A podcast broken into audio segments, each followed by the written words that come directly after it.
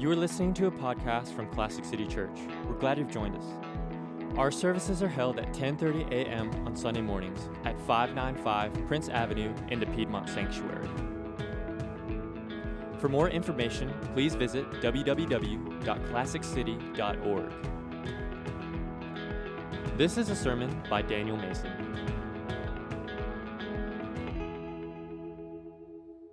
Good morning. Will y'all pray with me? Jesus, we thank you so much for this Christmas season. God, we thank you for Advent. I pray in this time, Lord, you would just give us, Lord, not just an Advent season where we are, preparing and waiting for you to move. God, I pray that you would give us an Advent spirit, Lord, that we would not just have this for a moment, not just have this during a season, but that we have this as a church for our eternities, God. We would constantly be preparing and waiting for you to move, God, and experiencing Emmanuel, you with us. We pray today in your name. Amen. All right. Well, good morning. Is the mic on? Is it working? Okay. Cool. Do I need to press it? This always happens. Oh, is it on now? Is it on now? Hey, there we go. Morning, everyone. Chase knows this. He's rolling his eyes right now a little bit because he knows I hate mics because stuff like this always happens to me with my mics. So I'm so sorry. God bless y'all. All right, so something happens every single time. I'm going to make this short because if I told the full version of this story, I found it even this morning. If I told the full version of the story, it'd be even longer and even funnier. But every single time my dad asks me to preach, he always calls me up. He's always told the church I'm going to preach weeks before. But I find out about a week or two before.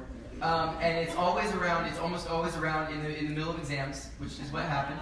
So in the middle of exams, I always get a call or a text. In this case, it was a text. Hey, can you preach? Which really means, hey, we're excited that you're going to preach. And the second thing, I always ask this question, and I ask it just in faith that someday I will get a different answer. I text back this question, okay, cool, well, what are you guys learning, or what are you guys doing, or what are you guys going through right now? Like, what passage am I supposed to preach on? Or what topic or something, and I always get the same response. Oh, whatever you want. Just whatever you feel the Lord's giving you. Just whatever. And those of you who know the Masons really well, which is most of the people in this room right now, you know us really well. You know we act like we're just go with the flow, but in reality, we're really type A. We're an intensely type A family. So I always have the same response when my dad tells me this. There's two things, there's two voices in my head. One is from the Lord, one is from me. One is totally from me. The one from the Lord is like, oh, your dad like really trusts you and trusts the Holy Spirit in you to bring a word to your church. Like, praise God. And I always feel a little proud. The other part of me is just like, oh, Jesus, have mercy on me and have mercy on this church. Because, God, you're going to have to bring work because I've got nothing. I'm right in the middle of exams, and this is hopeless. So by God's grace, he always does show up. He always gives some word. And the image that he brought to my mind when I was praying for us today, for what to preach about today, and what ultimately he gave me, was to preach on the Nativity.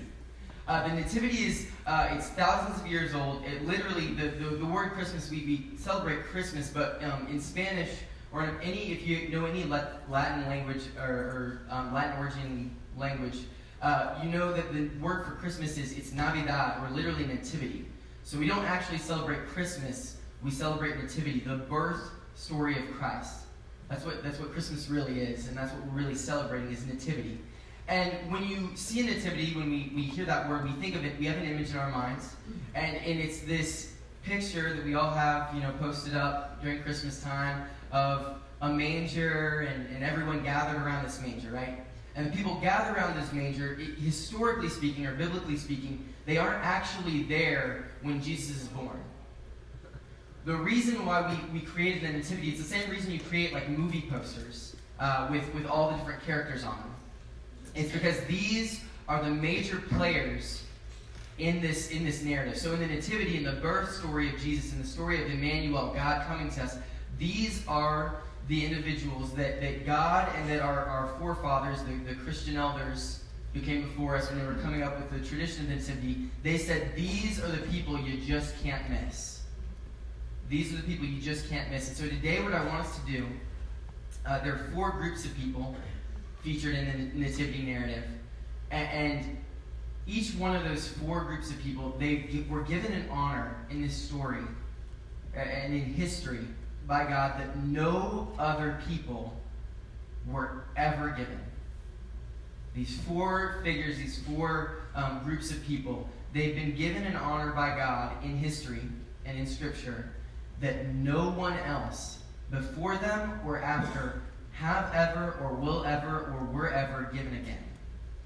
And so there's these four lessons, these four things that bring you to the manger, that bring you during the Advent season. We're preparing for Christ. We're waiting for Christ. We're waiting for Emmanuel, God, to be with us. And if we want as a church, one of the parts of our mission statement here is participating in the purposes of Christ, right? If we want to participate in God's purposes, if we want to Advent, if we want to experience Emmanuel, the story of the Nativity is that these are the four things that bring you to the manger to experience Emmanuel. And so that's really what I want us to dive into today.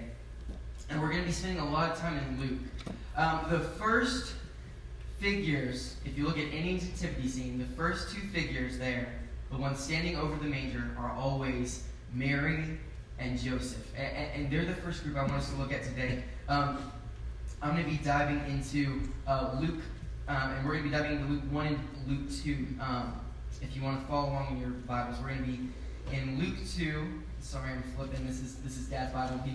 I left my Bible in the car, and he graciously supplied it. There we go. Luke 2. We're in Luke 1 right now. Verses. I forgot my verses. Right here, 26. Luke 1:26. That's where we're beginning. It should be on the screen. In the 6th month of Elizabeth's pregnancy, God sent the angel Gabriel to Nazareth, a town in Galilee, to a virgin pledged to be married to a man named Joseph, a descendant of David. The virgin's name was Mary. Now the angel went to her and said, "Greetings to you who are highly favored. The Lord is with you." Mary was greatly troubled at this word and wondered what kind of greeting this might be. But the angel said to her, "Do not be afraid, Mary. You have found favor with God. You will conceive and give birth to a son, and you are to call him Jesus. He will be great and will be called the Son of the Most High. The Lord God will give him the throne of his father David, and he will reign over Jacob's descendants forever. His kingdom will never end." Mary asked, "How will this be, since I'm a virgin?" The angel answered her, "The Holy Spirit will come on you, and the power of the Most High will overshadow you. So the Holy One to be born will be called the Son of God." And he talks about her cousin Elizabeth. And I'm going to bring us down to verse 38. At the end of all this, Mary just says this in verse 38. "I am the Lord's servant. May your word be to me fulfilled." And the angel left her. The two people closest to the manger are Mary and Joseph. They received these two individuals. Sorry, I'm going to get worked up. They received a gift that is totally unique in human history. The ancient church fathers, I'm going to get so worked up, I'm like my dad, we get worked up at Christmas time. So the ancient church fathers, they had a term for Mary. They thought about it the same way they thought about Jesus being fully God and fully man, which took years and years and years of people fighting and arguing. Some people were almost killed for when they were fighting over the doctrine that Jesus was fully God and fully man. And the other term that people fought over and were thrown in jail over was called theotokos. Theotokos. It means the mother of God. And when they were talking about what it means that Jesus was incarnated, what they had to argue about when you realize Jesus is really fully God and fully man. To believe in the incarnation, you have to also believe Mary is Theotokos, the mother of God. That should make us pause. We love to talk about this passage in Christmas time because of an immaculate birth, right? A miraculous birth. She's a virgin giving birth, and that's amazing. But we miss the other side of this so often. And we miss it because a lot of times we're trying not to make Mary into God, right? But when you listen to the song, "Mary, Did You Know?", it talks about this. When she kisses her baby, she's kissing God incarnate. She gave birth to God. And in this passage, this teenage girl, this random poor Jewish peasant, is told, Mary, I'm the God of the universe, and I want you to birth me into this world. I birthed existence, but I want you to birth me. And when Mary stands in heaven, you got to think about this. It's terrifying and beautiful.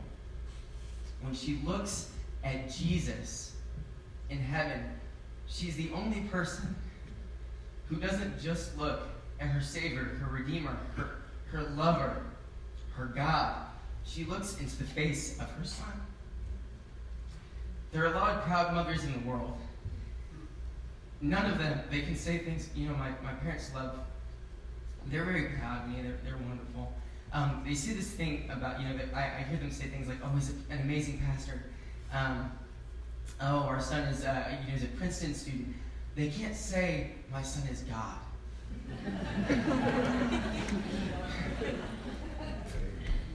She can. The one person in human history who can say, my son is God. Should make us pause.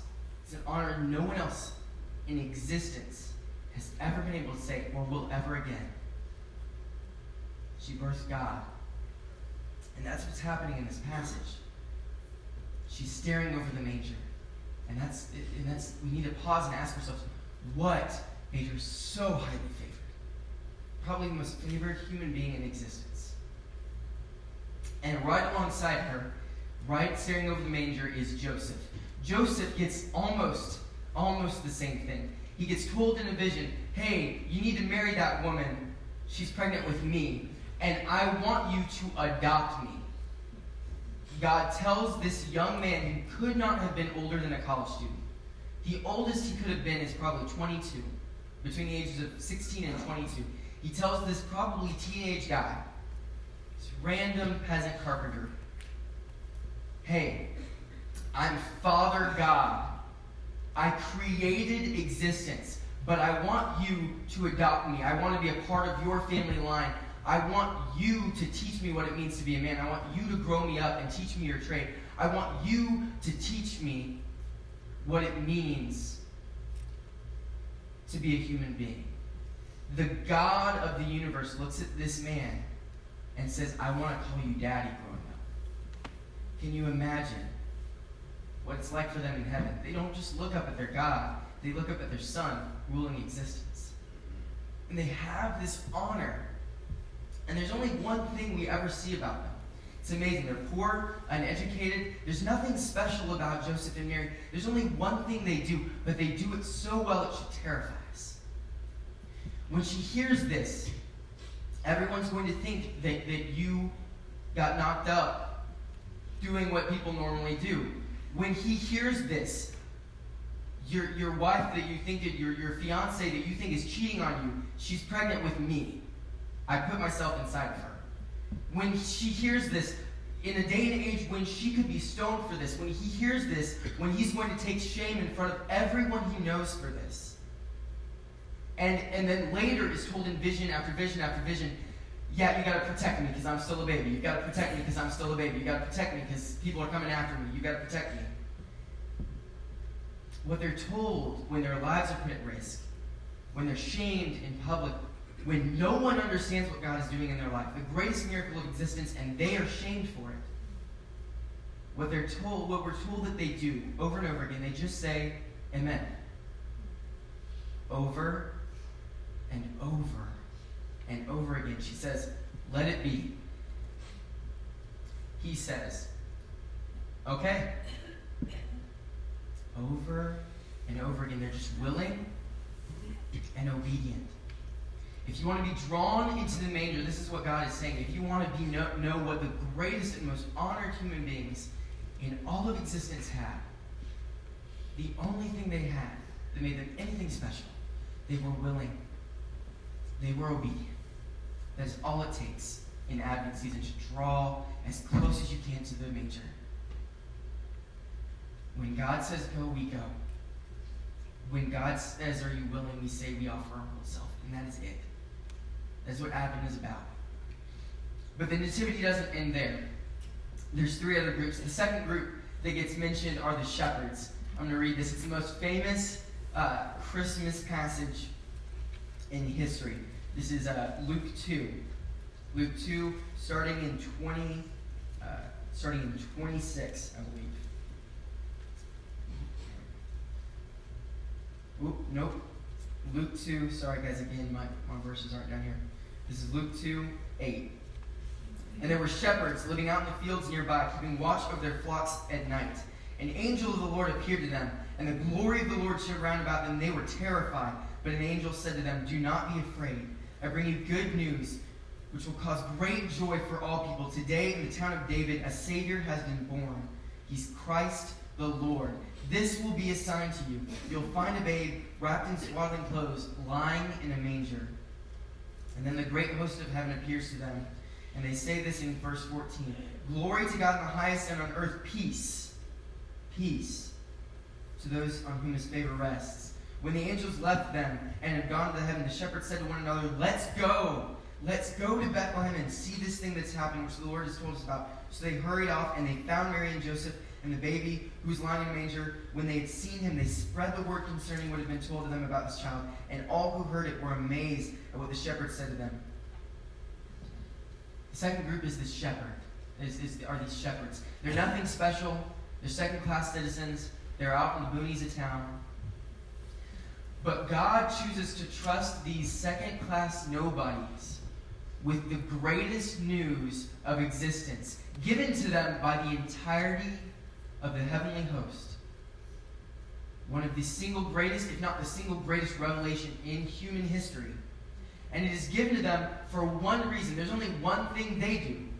All these figures, there's only like a single or two things that they do anything special. And for the shepherds, it's only one thing. They actually move and they go. They say, okay, let's see this thing. They don't just, they've seen a miracle that's so great. The average, I don't know about y'all, if I saw the entire heavenly host revealed to me before my lifetime, I'd be content. I'd be okay. There is a God, he is powerful, he's real, and it's awesome. I think I'd be okay. They're not content. They say, no, we gotta go see this thing. They let this message move them. And they go and they see it. And when they see it, they realize not only do we know this is true because of some crazy miracle, we've seen this, we've tasted this. Then they begin to do something crazy. They're the first evangelists in history. They share about Jesus and the gospel of Jesus Christ before he's even gone to the cross, y'all. There is no one else with that kind of honor in human history that can say, I was an evangelist before the resurrection. It's amazing. And what makes these guys, these second-class nobodies, so incredibly special that they receive the greatest revelation, give or take, in human history from God Almighty, and then go and take up the mantle of the first great evangelist. What makes them so amazing is that they're not content to just see and to just hear and believe the word of God. They actually have to go see it. They have to know. They have to receive it fully. We've heard this story a million times. We've heard this story a million times. I'll never forget. I was over in East Asia with crew for the first time. And one of our leaders, her name was Carrie. And she was like me. She was a church kid raised by a pastor. She never did anything seriously wrong in her life. She was a good little church girl. And she was sharing her testimony, and she started to weep. And she said this. She said, I'm so grateful for these tears. I've heard this story a million times, but I pray I'm still moved at 1,000,001. I pray I still let it change me. Because it is the greatest peace and the greatest joy we've ever been given. And if I ever forget that, if I ever let myself get numb to that, then I would have lost my true testimony. She said, my testimony isn't some crazy story of God rescuing me from some crazy situation. My testimony is that his peace and his joy are real, and they still change me today. Because I've heard it 1,000,001, and it still doesn't stop moving me? Do we let ourselves get moved because the shepherds did? And it was that movement that let them not only hear and believe, but see God face to face, incarnate before anyone else, and go out. They were so overcome. If you want to be an amazing evangelist, here's the lesson. If you want to be like the first evangelists, you don't need to learn a bunch of crazy, amazing strategies. You don't have to be winsome. These are things that help, but at the end of the day, the only thing that really makes you an amazing evangelist for Jesus Christ is that you just get overwhelmed by who He is. Do we let ourselves get overwhelmed by peace in a world that's chaotic? Do we let ourselves get overwhelmed by joy in a world that is miserable? Do we let ourselves get overwhelmed by Emmanuel? Because God is with us. The third group, and I'm not going to dive into this one too much because our amazing Elizabeth is going to be preaching on this next week. And they're also not in our passage. So for two reasons, are the Magi, the three kings, the wise men. And the fact, I'm only going to say this, the fact that they're there, they shouldn't be there. When we hear that word Magi, we think, you know, wise men, three kings. We kind of don't know how to translate this term. What we should think about are the men who are called sorcerers in like books like Daniel, where there's like we're out in Babylon in these Eastern, really demonic cultures and contexts. These guys, before meeting Jesus, they worshiped demons, they were corrupt politicians, and they were educated in a pagan environment. They should not be there. They're the last people you expect to be worshiping Jesus. But when they come, they not only come, they bring three gifts, and those three gifts tell us something. They worship Jesus. They bow before this peasant baby, and they offer him gold. They worship him as their king. They worship him with frankincense as the God of very God. Frankincense is what you would present to God, or a spiritual person who is standing in the place of God. They worship him with myrrh. Myrrh is what you do to prepare someone for burial.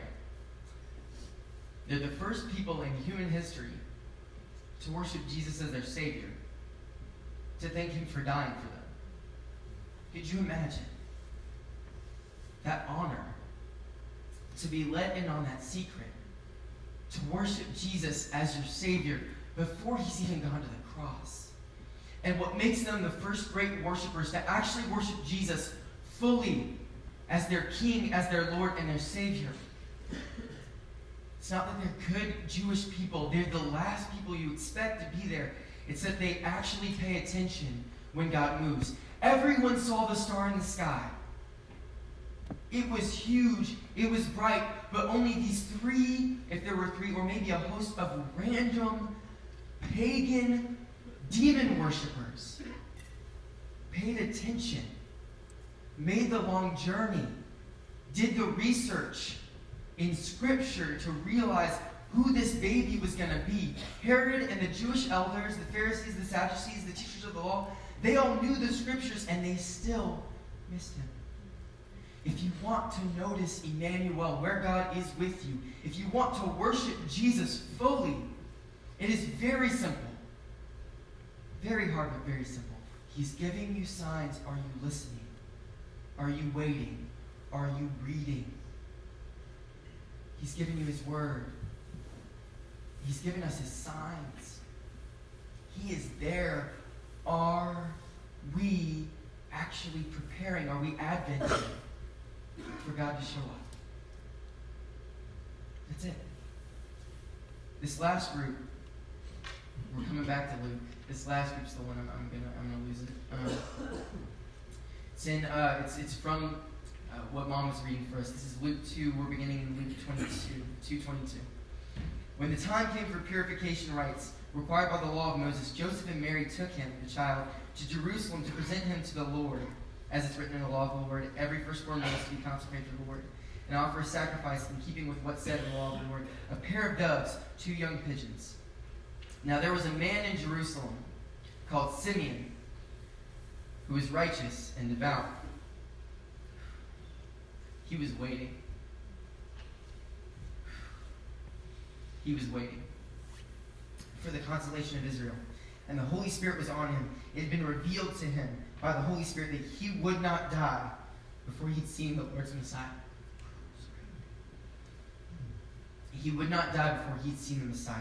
Moved by the Spirit, he went into the temple courts. When the parents brought in the child Jesus to do for him what the custom of the law required, Simeon took him in his arms, and he praised God, saying, "Sovereign Lord, as you promised, you may now dismiss your servant in peace, for my eyes have seen your salvation, which you have prepared in the sight of all nations, a light for the revelation to the Gentiles, and glory for the people of Israel."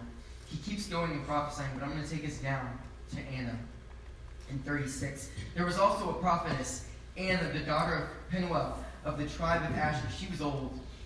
She lived with her husband 7 years after her marriage, and then was a widow until she was 84. She never left the temple, but worshiped day and night, fasting and praying. Coming up to them at that very moment, she gave thanks to God and spoke about the child to all who were looking forward to the redemption of Jerusalem. Simeon and Anna, they're the two we so often forget. They're the two in the shadows of the Nativity, but to me they're the most important, in a way, because they're the two people during the original Advent who were actually adventing. They were praying and preparing and waiting for decades. God promised them this promise, and I can just imagine.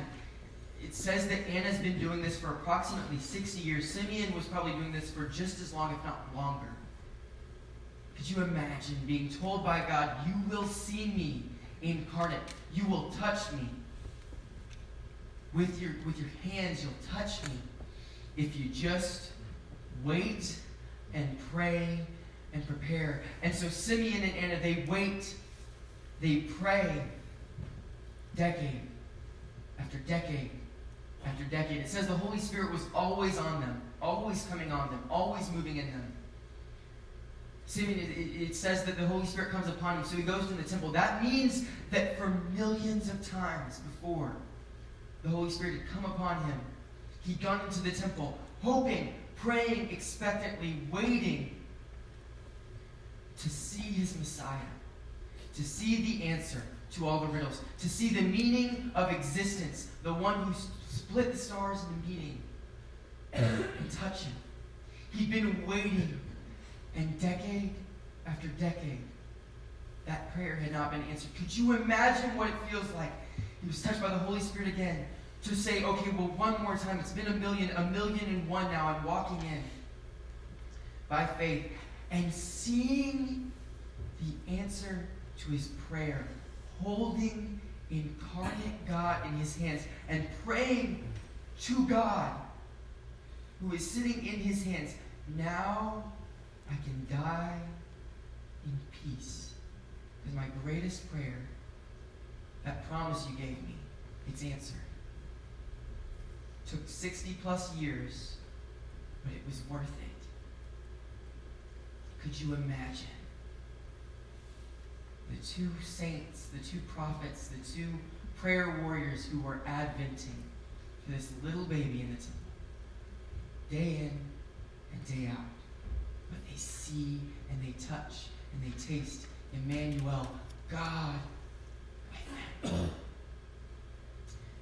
About a decade before, I'm going to end it right here. I'm going to end it here. About a decade before, right now, Savelle Phillips, one of my parents' mentors, Savelle and Lovie Phillips, and the guy who called me to ministry, he was preaching at Classic City. He'd been in ministry for about 60-something years. At that point, he was in his 80s. He was getting ready to pass. And he gave one of his last sermons at our congregation. He said this. He addressed all the college students in the room, which at the time was me. And he said, "You know, I'm not long for this world. I'm dying soon." He said this phrase. He said, "But I've made my peace with God." He and I have peace. Because it's been 60 long years, and he has answered my prayers. And there are prayers he still hasn't answered, but I know he's going to answer them. My prayers echo ever in the ears of my Lord, and they will echo in his ears ceaselessly until he brings them to me. Some of you take note. He told the college students, he said, some of you take note, because you will see the answer to my prayers. When you do, take a note, because I won't be on earth to worship. I'll be too busy. So you guys take note, and you guys worship. God, I made my peace with God. Could you imagine praying that prayer with Simeon? Now I can depart in peace. It's all been worth it. Emmanuel was worth it. Advent was worth it because Emmanuel, God is really with us.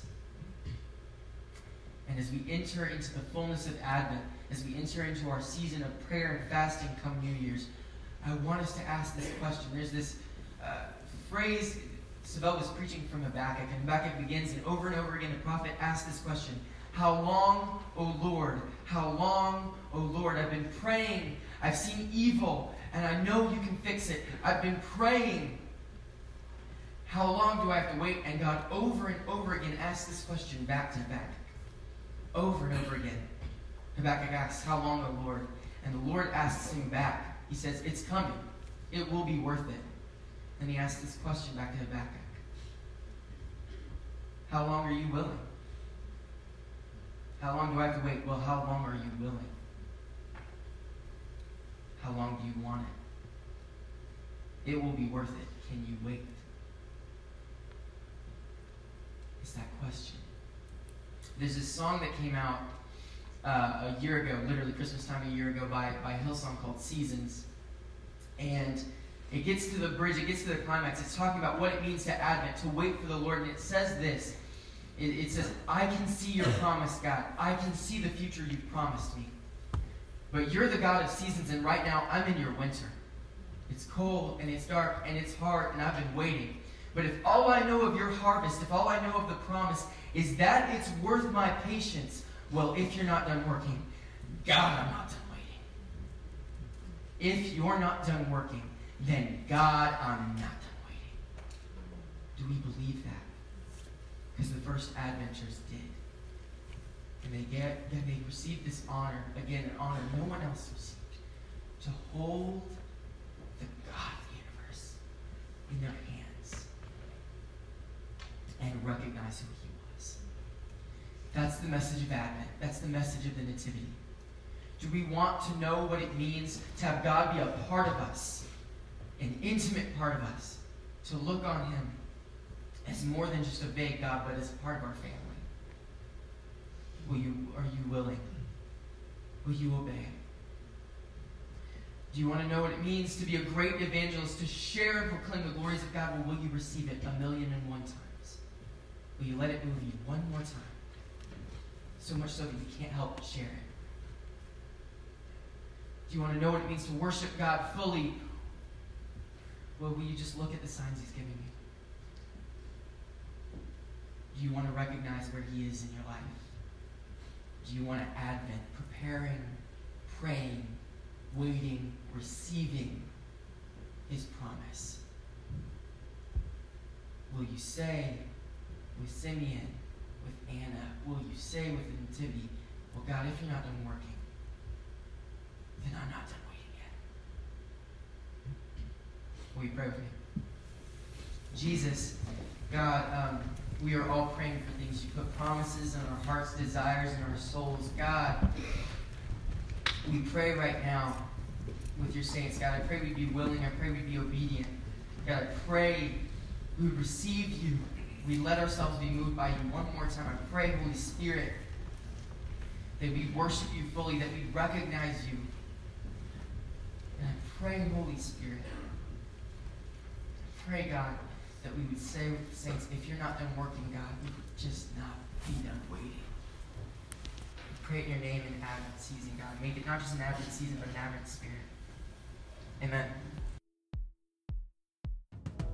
Thanks for listening to this podcast from Classic City Church. We hope that together we can honor the greatness of Jesus by growing spiritually, living authentically, and participating in his purposes. For more information or more sermons from Classic City Church, please visit www.classiccity.org.